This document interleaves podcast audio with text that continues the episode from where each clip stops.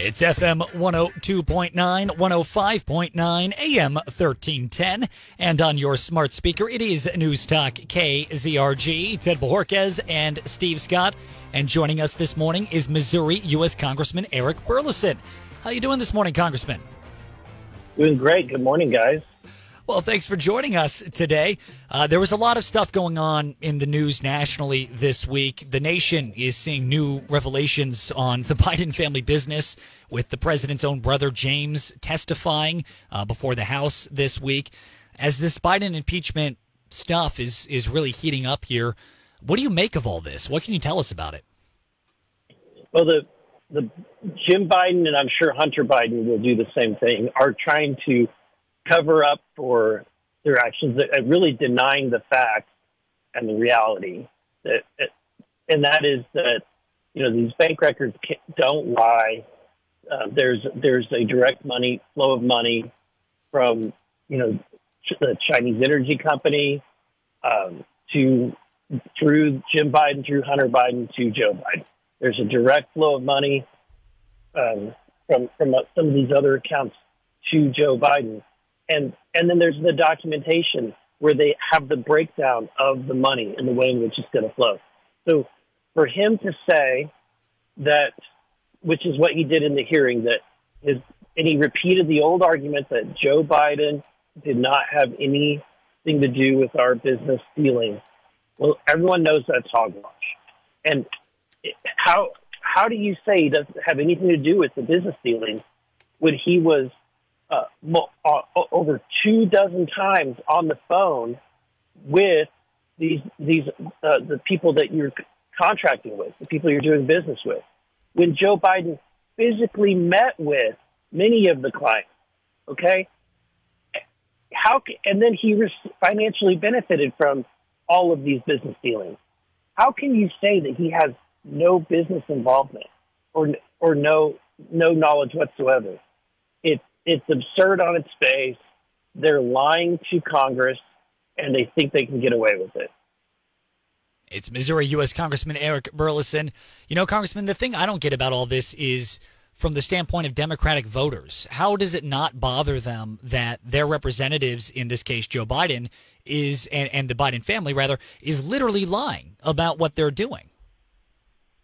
Lying and doing what I think is like the worst the worst crime a president has done in the history of the United States, which is sell out the interests of their country to the highest bidder. I mean, Joe Biden, we, we have bribes and misdemeanors and high, you know, high crimes, bribes, misdemeanors. But here's a, here's an example of someone who, for the first time in American history, took bribes and changed policy. And Joe Biden admitted to it whenever he, when he got, like, for example, Victor Shokin fired. Um, he he t- has taken direct action as a, re- as a result of his relationship with the business associates of Jim Biden and Hunter Biden. And to me, that is the definition of pay for play and, and or bribe. So I, they can talk about the facts all they want, but I, I, what I think the Democrats do, and they do it so well, is they try to murky they take their sin, if you will, and throw it at their opponent and try to attribute it to their opponent. So they did this to Donald Trump whenever. So if you think about it, I think the Biden the Bidens knew that what they did in Ukraine was was going to come out, and that what they did was corrupt, and that they were going to be attacked for it. So what do you do? You accuse your opponent for doing the same thing, and they produce that phony Russian dossier, accuse uh, uh, President Trump of getting involved and trying to tell the Ukrainian president to investigate these matters. Well, the real crime, the real crime, the real fire that that happened was the was Burisma and Hunter Biden being paid off and Joe Biden covering up for him and executing the request of Burisma by, having Victor Shokin fired. It's Missouri U.S. Congressman Eric Burlison on News Talk KZRG. Congressman, yesterday, U.S. cell carriers were having major problems nationwide, and whether or not the problems were caused by a cyber attack, we, we still don't have an official ruling on that yet. It did bring up the issue of cybersecurity to the forefront of a lot of Americans' minds. And given that you sit on the Oversight Committee for Cybersecurity, what are your thoughts on cybersecurity as a threat in the U.S., and where would you loosely rate the U.S. in terms of preparedness? I think that we're more prepared than other countries, um, but we're also the country that everyone attacks. So we're the target for for everyone, and um, and I and I think that we're never going to be we're never going to have a situation where we're perfectly indefensible. But but we just have to stay on top of our technology. We have to be an innovative country. We have to be the most advanced company. Our businesses need to be the most cutting edge. And to do that, we have to keep our regulatory burdens low, keep our taxes low, make it easier to, to write software in the United States, to build and to house data in the United States. We do not want um, to, to turn over this, this uh, precious infrastructure to, to anyone else. Yeah. Missouri U.S. Congressman Eric Burlison Congressman, when you were in the Missouri state legislature, you had done a lot of really neat work in getting Hailey's Law passed, and the fruits of your labor are now helping would be victims in other states. Can you describe sort of like what Hailey's Law is, your inspiration, and, and, and how far it's come since since the uh, yeah. introduction?